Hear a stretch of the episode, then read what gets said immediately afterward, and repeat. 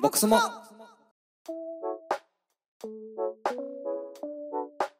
はい、橋本さん、最終回です。よろしくお願いします。お願いします。はい、前回はですね、起業に至るまでのお話聞いてきたんですけれども、今回は橋本さんの人生を振り返って、今の価値観だったり、これからやっていきたいことを聞いていきたいと思います。よろしくお願いします。えっ、と、いきなりなんですけれども、もう38 8?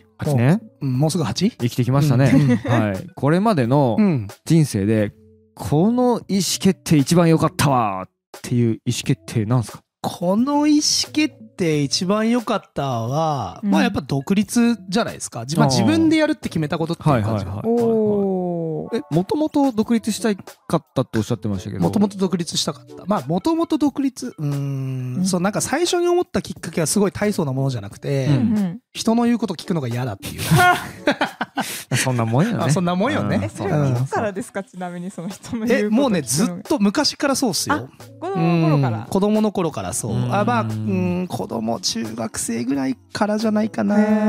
なんかきっかけとかエピソードとか そうとね、覚えてる限りでいくと、はいえっ、と、中学校の3年生の時に。まあ、体育祭があって。体育祭でこう、なんかこう、各ブロックに分かれるんですよね。赤組とか白組とか、なんかそういうのあるじゃないですか。はいでそれの、えっと、副ブロック長みたいなやつをやってましたと。そんで、福岡のね、あの、体育祭ってちょっと特徴があるのがあって、うんパネルでね、応援するっていうのがあるんですよ。はあなんすか？パネネル。パネルでね、マスゲームみたいな。あ、なんかパネルをパラパラやって、こう、モザイクアートじゃないけど、はいはいああいうの文字作ったり、はいはいはい。絵を作ったりして、応援合戦の花をこう、えー持たすっていうのがあるんですけど、まあそれのね、まあパネルをやってましたと。うん。で、僕がいた中学校って結構、まあ地元福岡県久留米市っていうところなんですけど、まあ割とね、当時荒れた中学校だったんですよ。だから、あの、やんちゃな子たちがいっぱいいてね。ううんん。ほんで、そのパネルも、その、ブロック3年生、2年生、1年生全部ごちゃ混ぜなんで、うん。そこに来ないやつがいるんですよ。あ学。校に。はいはいはい。来ないやつがいて、来ないやつが真ん中にいると歯抜けになるんですね。うんうんうんうんうん。わかります？ー確かにこれどうするかっていうと、じゃあ端っこのやつと変えようぜとかって普通に思いつくじゃないですか。うんうん詰めようとかねで別にこいつつをいらないものにして、んお前来なくていいよじゃなくて、うんお前影響があんまり出ないところ、点数競技なんで、うん点数がつくので、端っことか角とか、うん。まあなんかちょっと影響が出にくいところに配置を変えて、ここはさすがに重要だから埋めようよみたいな、普通だと思うんですよその判断って。それをねやったんですようん。僕は。そしたらなんかこう先生当時そのブロックの先生にうん。呼び出されまして。え「まあ、なんであいつのけ者にするとや?」みたいな「えなんでその邪魔者にするの?」うんいやいやしてないしてない」みたいな。うん。だだからこれこう勝つためにうん。勝つためにこれをちょっとこっちにしてうん。でこっちは違う人にしただけですっつって、いうんうん。やなんかそれはおかしいと。いやでも何がおかしいかが分からんみたいな。っわからん。て言ってまず先生と喧嘩になるんですよ。うん。喧嘩っていうかもうなんか別に僕も納得しないんで、うん。でじゃあそのこの競技はうん。何のための競技ですかと。うん。仲良しでやる競技なんだったらそう言ってくれれば僕は仲良くする。えっと勝つための競技なんだったら勝つためにやるのが普通じゃないですか。ってうん言ったらなんかいやあの点数取って勝つための競技ではあるけど仲良くしなさい。意味がわからん。そう。どっち重要なんみたいな、うんうんうん。で多分先生も多分答えられなかったと思うんですよ。ね。僕から言われて。けどまあなんか僕の納得できる答えを持ってこなかったんで知るかそんなもんっつったんですよね、うん。そしたらまあ今でも忘れもしないですけどうん学年の先生がねまあ6クラスだったんで6人いるんですよ担任が、はい。うん。プラスなんか体育の先生とか何人かいて、はい。生徒指導室に僕一人で呼び出されて先生囲まれるっていう まあなんかそういう事態に陥るわけですよ。そんな大事？そうそうそうそう。に？で、まあなんか、なんか、なんであいつを向こうにやるとや、みたいな、邪魔者にするんだ、みたいな話になるから、うん。してないって、みたいな。う。ん。そういうこう、なんかね、押し問答がいっぱいあって、で、でもまあ僕は一歩も、あの、譲る気も何もないので、知らねえよっつってう、ん。じゃあ、えっと、でも先生がやればいいじゃん、そんだけ言うんだって。うんうん。で、先生が全員納得させてよって。うんだって、こんだけブロックのみんなが勝勝つために、うん1位を取るために頑張ろうっつってやってるのに、ううんいや、そもそも、えっと、そいつを学校に来させるのは誰の仕事なんですかね？みたいな。頭いいな それ先生の仕事じゃないんですかね？つって自分が来させられないのに職務放棄しててこっちに押し付けるのはおかしくねえか？みたいな話を僕はしし始めるわけですよ。すごいすごい。まあ、それはなんでそんな話ができるかっていうと僕の両親が教員だからなんですね。ね、そうそうそうそうそう。そう。なんで、まあそんな感じでこうや,、はい。やり取りをしてて、うんうんまあ結果的にそれはあの押し通して、ううん。んまあ文句言われても別に内心で下がってもいいからもうお前避けろっつって。うん。でまあそうやってやったんですよ。うん。でえっとそのそいつとも直接喋って。ううん。んまあえっと、お前来るんだったらここに入れるけどどうするってき、うん。いや俺来たくないんすよ先輩みたいな、うん。じゃあお前も端っこでもいいかっつって、うん。いや分かった端っこでもいいわって、なるんですよ、うん。うんで俺そいつの兄ちゃんも友達だったんで、あいつさっつって言って、まあ納得の上端っこにしたんで、うん。別に誰からも文句は出てないですよね、でまああのちゃんと勝つっていう、うん。で勝ったら先生たちが「よくやったな」って言ったらよくやったな」じゃねえよそれはイラッとするね。みたいなまあなんかそんなことがあってなんかこうもうなんか嫌なんですよ、うん。こう意味のないことを言われるぼんやりとしたなんか。そうそうそうそうそうう。んうんうんみたいなのがもう一番最初の原体験かもえしれない。ー、面そりゃ知らんかったね。そうそうそう久留米でそんなことがあったよ久留米でそんなことあったよ。白 い面白い。セーラーに行く前にあったんよそんなこと。いやでも第2回の話にもなんかつながってますね。やっぱ違和感を感じちゃうと。そうなんかそう違和感感を感じると、まあそれこそその納得できれば。うん納得できればいいし、別にそのなんか僕もなんかやたらめったら聞く耳も持たないタイプではないので、納得をさせてほしいんですよ、うん。言うなら。そうね。うん、けどな大して納得もさせれないレベルで物事言われてもいやそんななんかただ単にこう気分で発言されてもさ困るぜみたいな。先生。気分やった気やろうね分やったやろうねきっとなんか気に食わなかったんやろうなんねかきっかかったんでしょうね。そうけどまあそんな感じですね。まあだからきっかけはなんかそういうのの延長でその人の言うことを聞きながら、うん。要はまあ今でもさっきの話もそうかもしれないですけど自分で意思決定ができない状態で仕事を続けるのが嫌だったっていう、まあそうよね。そうそうそうそう。本当はウェブじゃないのに。そうそうそうそう。テレビじゃないのそうそう。にみたいなのでもがここでそのまあ言われることとしては、うん。いやうちの会社はこうだからとかって言われても、うん。それで納得できる人もいるかもしれないが僕は納得できないから、まあねうん。割り切れる人と。そうそうそうそう、別に僕はこの会社のために働いてるわけじゃなくて、うん。クライアントのために働いてるから、うん。それは違うもんは違ううん。と思うんでごめんなさいっていうだけの話。なるほど。そうそうそうそうそう。いいっすね。なんか単純にそんな感じです、うん。はいもう嫌なんです。言うこと言うこと聞けって言われるのが嫌なんですよ。めっちゃわかるわ。わかるでしょ？納得しなくても飲めってねうん。言われるのはね私もそうそう理不尽なのはもうちょっと。うん。そうそう。あとはまあなんかシンプルにこう、はい。僕自身の座右の銘に近いところでもあるんですけど、うん。人生一回しかないじゃないですか。うんうんうん一回しかないんでうん。やっぱり自分で決めたいし自分で好きなことやりたいし自分のこう面白いと思ったことをうん。自分の意思決定でやりたいうんと思うんですよ。ん。そう。なんか単純にそういうこともあるっすね。うんうんうん。うんうんそれすごい大事な気がしますね。いや確かに。明日死ぬかもしれない明日死ぬかもしれないしね、いや本当よ。そうなんよ。自分でなんかこうそういう楽しい人生をうん。送りたいなみたいな。でその時にうん。仕事ってまあなんか社会人になってからうん死ぬまでの中で言うと、まあ、寝る時間を含めたとしても多分一番時間を費やしてるはずなんですよ。うん。ってことは仕事が自分の好きなことじゃなくて仕事が楽しくなかったらうん。人生が面白くないと思っちゃったんで、ん。そう。だったらまあ楽しい風になるようにしようみたいな、うん。うんなんかそんな感じです僕は独立に。なるほどね。独立しようっていうかそうそう。すごいな。なんかその時プレッシャーとかないんですか？やっぱみんなこうね失敗したらどうしようとか。これがね残念ながら全くないっていう。全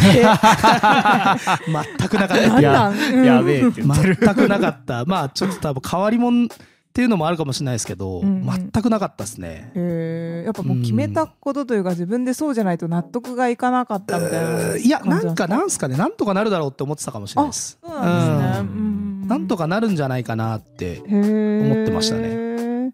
シニアせんやろ。死にゃせんやろっつって。なんかその独立を決めた時も、うん。究極自分で何をすればうん。何かお金を作れるっていうのは、うん。なんかやっぱあって、うん。例えばなんか別にその引っ越しのバイトしたりとかうん。土方で働く、まあ、その仕事を馬鹿にしてるわけでは全くなくて、はいはい。これぐらい自分で肉体労働をすればこれぐらいの対価をもらえるっていうのは分かってるわけじゃないですか。うんうんなので、えっと、究極この仕事うまくいかなくても、うん。一応まあそれで月2、30万もらえるっちゃもらえるわけですうよ。ん。うん働きゃいいじゃんっていうだけの話。うんだからその、やりたいことをやりたいけど、うんどうにもならない時に、うんうんなんかこう、プライドがあるからそれできませんみたいな発想は全くないんですよ。あ普通に1年間運送業やろうかなとか、うん普通に1年間なんかこんなとこ行こう、バイバイトしようかなとか、うん全然できちゃう。そうそうそうそう。究極ダメだったら。福岡の人みんなそんな 直哉くんとかも同じようなこと言ってたわ。そう。このポッドキャストの授業で失敗してもどっかで道義でもなるもんね、そんなんね。そうそう。福岡の人みんなこんなんなの？ね。なんだよそうそうそう。ままあなんかそんな感じもあったっすね。うん。なんか、なんかそういうところで、うん。別にこ怖いものはあんまなかったかな。すごいすごい、うん。なるほどね、はい。案件を獲得するためのうん。必殺奥義。必殺奥義はね、もうあのー僕含めて、うちの会社全員、あの、人たらしなんですよ。やだーもう一番のコミュ力お化け。コミュ力お化化けばっかりなんで、すごいっすよ。うちのね、さっき話に登場してない役員もう一人いるんですけど、うんうんあの、女の子なんですよ。うん。うんえっとね、北九出身、今福岡在住でうん。役員やってる子がいて、その子は、まあ福岡オフィスがあるわけじゃないので、まあ自宅で作業するか、どっかカフェ行ったりとかして、うん。してるんですね、仕事をね。で、ある時なんか電話かかってきて、橋井さんっつって、今さ、どこどこ、どこどこのコーヒー屋さんで仕事してたら、うん。隣の席のおじちゃんに話しかけられたと。ううんん。で、話してたら、こうこうこういう会社の、まあ役員の人で、うん。で、なんかいろいろ話してたら、なんかホームページの制作案件取れたよ、みたいな。そういう、どういうこと？そういうやつなんですよ。おおよくやったな、みたいな。そうそうそう、そういう役員がいるんですよ。やばいやばい。なんだよねそか、れ不思議やね。まあそう、ん。さっきのもう一人のその、僕のパートナーになった役員も、同じような、なんかそういうコミュ力を使って仕事が取れる人なので、はいはい。まあ必殺奥義は多分コミュニケーションじゃないですか、ね。なるほどね。やばいやばそれは育つものですか？それとももう天性のものですかね？転生のものがないとは言わないが、うんうん。でも育つものでもあると思う。うんうん。なるほどね。うん、全然育つとは思いますね。うんうんうんうんうんうん。天性は、天性のものが仮にあるとすると、人が好きか嫌いかぐらいじゃないですか。なるほどね。なるほど。確かに確かに。確かに。気分の問題はやっぱどうしても出てきたりすると思うので、うんうんうんまあ人が好きか嫌いかっていうのは天性のものではあるかもしれないですね。うん。うん。けどまあ、一定はやっぱ育つとは思いますよ。うんうんうんうんうんまあ向き不向きみたいなのあるやろうけど向き向きはあるけど、ううんん。まあ不向きなものでもね、努力できる人はいっぱいいるのでね。ううんうんうんうんまあ育つっちゃ育つんじゃないですかね。うんうん。確かになるほどね。コミュニケーションかな必殺奥義って言われると。でも美穂さんはさもうめっちゃウェブディレクションうん。をしてきてるわけじゃん。だからもう土台はあるよね。土台は話すネタはもう死ぬほどあるわけじゃん。そうそうそうそう。で実力も経験もあるから。土台はある土台はある今度はあのカフェで。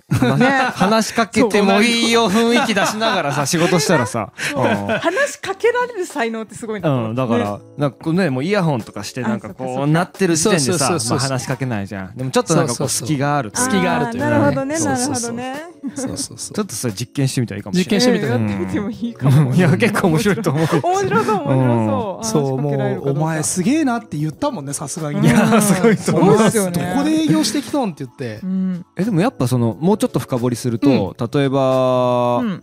まあお客さんとの接点をどれだけ作るかとか、ああまあそうね。お客さんとの接点もあるし。さっきの話だと、その、紹介してくれる人がいるみたいうんうんうんうな。それも、その人を、こう、丸丸め込むじゃないけど、まあそうだね。協力関係にするためのコミュニケーションもそうだし、そうだね。まあコミュニケーションはなんか全般的にはやっぱり役立つことは多いかなとは思うんですよ。なんか深掘ったらうん。いろいろ深掘ったら多分そんな仕組みところだと。ね。確かに。あとはなんかもうちょっとあるとするとまあこの話もそうかもしれないですけど結構出し惜しみせずに喋ってるんでノノウハウも含めて。だからうん。初めての会社さんとかなんか全然お金もらってないけど相談だけもらってきた会社さんとかでもうん。普通にさらさらこうやった方がいいっすよって全然言うんすよ。はいはいはい。ななんかここから先はお金がみたいな話を一切僕は持ってないので、うん。なるほどね。はい、普通に喋ってまあやれるんだったらやってもらっていいし、うん。やれなかったらやれませんでしたどうしたらいいですかってまた来るだけだろうし、あうんうんうんうん。なんかそんな感じですね、まあそれもなんか一つあるかもしれない、うちの必殺技としては。もう最初から親身ですし、最初から100%みたいな。あそう。全員うち全員出し惜しみしないですね。ああ、はい。それはあるい。いよ喋ってきてって言ってる。るんで、ううんん。うんうん。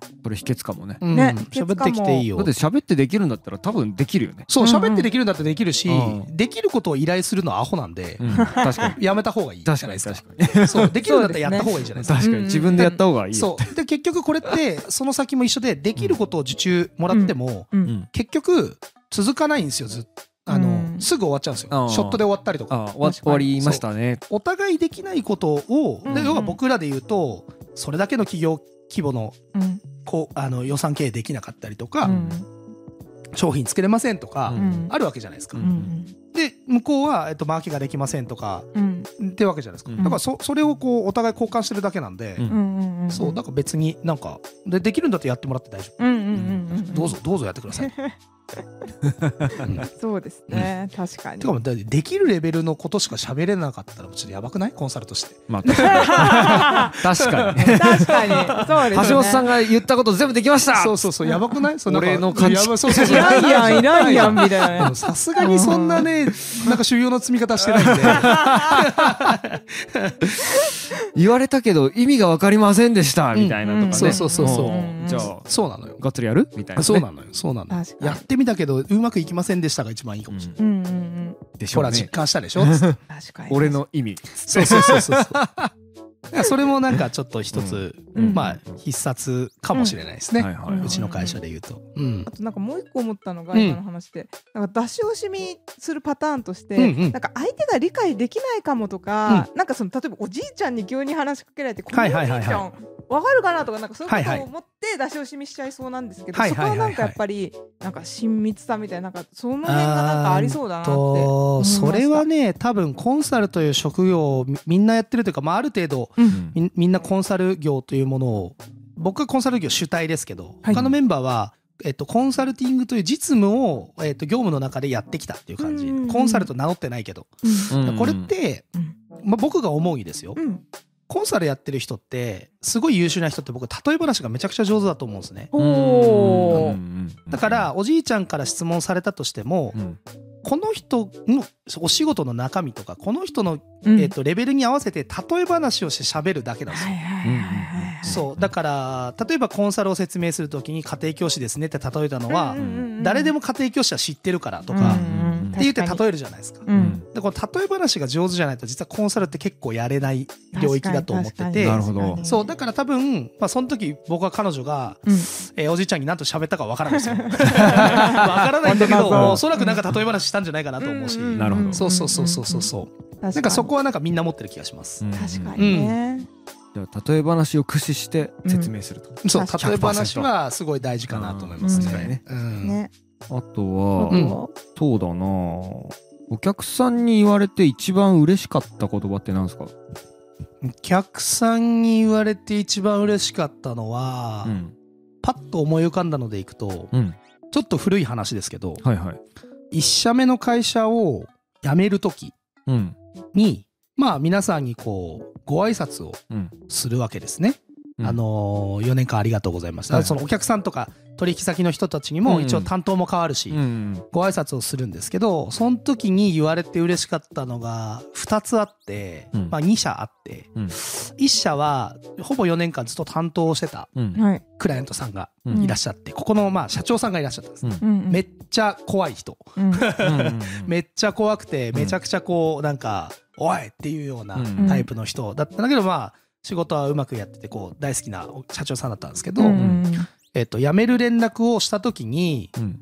今まで一言もその4年間を通してうん。なんか「橋本ありがとう」とか、うん。まああったかもしんないけど、うん。なんか別にこうそういうのがなく、うん。でもなんか普通に仕事ちゃんとやってくれるからやってるから、まあ僕がいらない人間だとは思われてないのは分かってたけど、その4年間経って辞める時に、うん。橋本4年間ありがとうなおーで、あのー次の会社行ったら連絡しろと、仕事またやろうって言われたの、メあーメールで言われたんですよ。僕そのメールは、あとメールアドレス消えるから、うん。転送したもんね。ー そう、自分のアドレスに。嬉しいよね。そうそうそうそう。そう。っていうのは一個やっぱ嬉しかったのと、うんあとはまあ同じような感じなんですけど、取引先の、うん。えークライアントではなくて、うん。クライアントが商品を作らせ、作らせてたから作ってうん。発注してた OEM のメーカーさんの方から、うん。その方からも連絡をいただいて、うん。橋本さんが次の会社に行かれたら必ず連絡ください。うちから仕事を出したいものがありますこれってクライアントじゃなくて、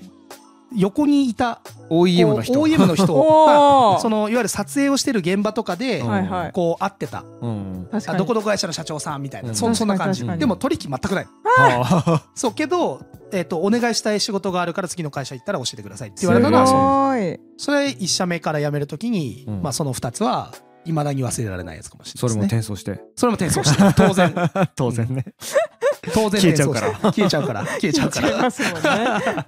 また一緒にやろうって嬉しいね。ねなんか全部含んでる。なんか含んでる。なんか成果上げたからまた一緒にっていうのもあるかもしれないし、なんかいろいろ含んでそうな気がするんだけど、うん確かに確かに。うんなんかそれすごい嬉しかったなと思いますね。うん。じゃあ最後ですね。まあこれからうん。は法人立ててうんうん。1期目終わるタイミングでうん。えー人もどんどん増やすっていうタイミングですけどうんうん。このこの法人としてうん。まあ目指していくところってなんかどんな？そうですね。なんか、まあ会社の名前の通り、うん。通販事業者さんたちに対するサービス提供としては、うん。まあ全部横串で、うん。えー、垣根のないサービス提供をするっていうのがまあ僕らの目標なので、まあそこは、そのなんだろう、立てた当初を持ってたスピードよりかは早く、お客さんに価値提供できてるところはあるんだけど、うんじゃあ、かといって、じゃあそのサービスが万全かと言われると万全なわけでもないし、うんうんじゃあ全領域絡んでるクライアントがいるかって言われるとそういうわけでもないと。うん。なるほどなるほど。なので、やっぱそういうお客さんを増やしていうくん。ことと、そこに対応できるサービスクオリティを上げるっていうのは、うん。まあ絶対的にやらなきゃいけないことなので、うんうん。まあこれはちょっとやりたいよねと。うん。で、じゃあその中に、なんだろうな、今はその定型の、まあ物流でいくと定型の物流会社さんとか、うん。定型のところとやっているけど、じゃあこれ自社倉庫があったらもっと違うよねとか、うん。でも自社倉庫借りるためにはまあ結構な額が金がいるんで、そのためには来期の売り上げどうしようかなとか、うん。こういうこう、まあ計算をしながらこう今動いてはいるけど、うん。うん。うん結局それはやっぱり僕らのサービスレベルをもっと上げないといけないっていう、うん。そこがあるので、まあそんな活動を今取ってますっていう感じですかね。うん。それはなんか、と遠くない未来でやっぱりやらないと、うんうんなんかこの会社を作った意味がないっていう感じですかね。へうん。ーなんか例えば結構な大企業のうんもう EC 事業部まるっとうちやりますみたいなのになったら面白いですね。そう。でも実際ね、もうすぐ多分それできるんですよ。うん。なんかまるっと全部委託してもらっても大丈夫ですみたいな、うん究極そのプランまで作りたいなとは思ってて。まあそうだよ。ね。そうそうそうそう。ん人何十人も雇うよりうちの雇うより方が全然全然いいうですよちに発注もらった方がよくないみたいな。うんうんそうそうそうそう。そこはね、ぜひやりたい領域であすね。そうよね人手不足もそうだしそうそうそうそう。で、なんかそれを、やっぱりその仕組みとしてうん。変えて提供するっていう、結局その、じゃあそこの EC 事業部を全部受け持ちますっつって、うちのリソースが全部枯渇してたら意味がないじゃないですか。うんそう、だから、えっと、それをうちの会社の倉庫だったらそれが何件までこなせるとか、うん。こうなんか仕組みとかで、うん。やっぱ解決していって、うん。えっと、クライアントさんの案件をたくさん受けれるようにはしなきゃいけないし、ううん、んそう、そんな感じっすかね。あとはなんかやっぱ自分たちでも通販をややりたいので、まあ、この間もね、喋ってたけどね、うんうんほうちの会社でもやっぱ通販は、まあ、やっぱどこまで行っても、うなんか現実味というか説得度合いがやっぱり違うかなと思ってうて、んうん、コンサルをするにもね。って言ってもじゃあお前のとこやったことねえだろみたいな。そうそうそう。あー机上の空論かいみそう、たいなそれもあるし、まあ純粋に普通に売りたい商品もあるので、ちょっとあの種は明かせないですけど、楽しみ。楽しみ。もうあの作ってもらってる商品があるので、えー。楽しみ。そうそう、それはやっぱりこう自前でもやって、はい。うん。まあそのノウハウをうん。コンサルとか他のことにも活かして、逆にそっちで学んだことも通販に活かしてっていう、うん。うん。なんかそういうことは、あの、まあ、来期、再来期ぐらいではやりたいなと思ってますね。うん。うん。楽しみ。なねノウハウまみれですもんね。で自社でやるっていう。まみれ。まみれって。言い方。そうですね。うん。確かに。いや楽しみですね、うん。いつ頃なんかやるとか。早ければ、えっと、今年？2023年うのん。冬ぐらい、おおお秋口から冬ぐらいが最短、うんうんうん。まあ、それのタイミングを逃すともう1年先かなって感じですかね。そうなんですね、えー楽しみにうん。しましょじゃあ楽しみに待ってます。待ってていただければ、う、うん。はい。待つ待つありがとうございます。はい。というわけで、そろそろお時間です。最終回では、橋本さんの、まあ、人生振り返ってという、今ね、いろんな価値観のお話をしていただきました。うんうんどうもありがとうございました。ありがとうございまます美穂さんいかがでしたか？そうですねなんかなんだろう意志が強いっていうか そこまあ頑固なだけかもしれない頑固者。そうですねなんか そうそうでもいい頑固ですよね。なんか変に理不尽な頑固じゃないというか。いやいやどうかな。わかんないけど。ま あこれからね、年取ってくるとね。頑固人になるかもしれんからね。そうそうそうめっちゃ面白い。そうそう。やっぱ柔軟だしなんかやっぱ違和感に正直うんいらっしゃるところが、うん。ああいいなっていう、うん。なんかそそれですねやっぱ。うん感じたこととしては。ありがとうん、康介さんどうでした？僕はですね、あのー、一丁目かな。あの、リピートを何でしているかっていう。うん店舗のリピートなのか、うんうんうんうん。えー商品のリピートなのかっていうのは、あだからそこまで自分の中で分解できてなかったなっていうのが、うん。めっちゃ気づきでした。おー確かに。普通にノウハウ的な気づきですいません。いいねじゃあコンサル契約コンサル契約と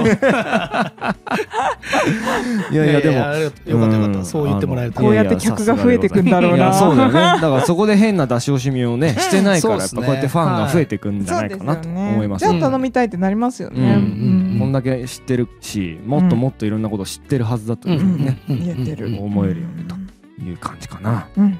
ありがとうございます。はい。じゃあはい。全部で3回どうも今日はありがとうごありがとうございました番組をお聞きの皆様ぜひフォローお願いします。Twitter、YouTube でも発信しておりますのでぜひチェックしてください。Twitter ではハッシュタグボックスモで感想質問などもお待ちしております。それでは本日もありがとうございました。ありがとうございました。レビューもお願いします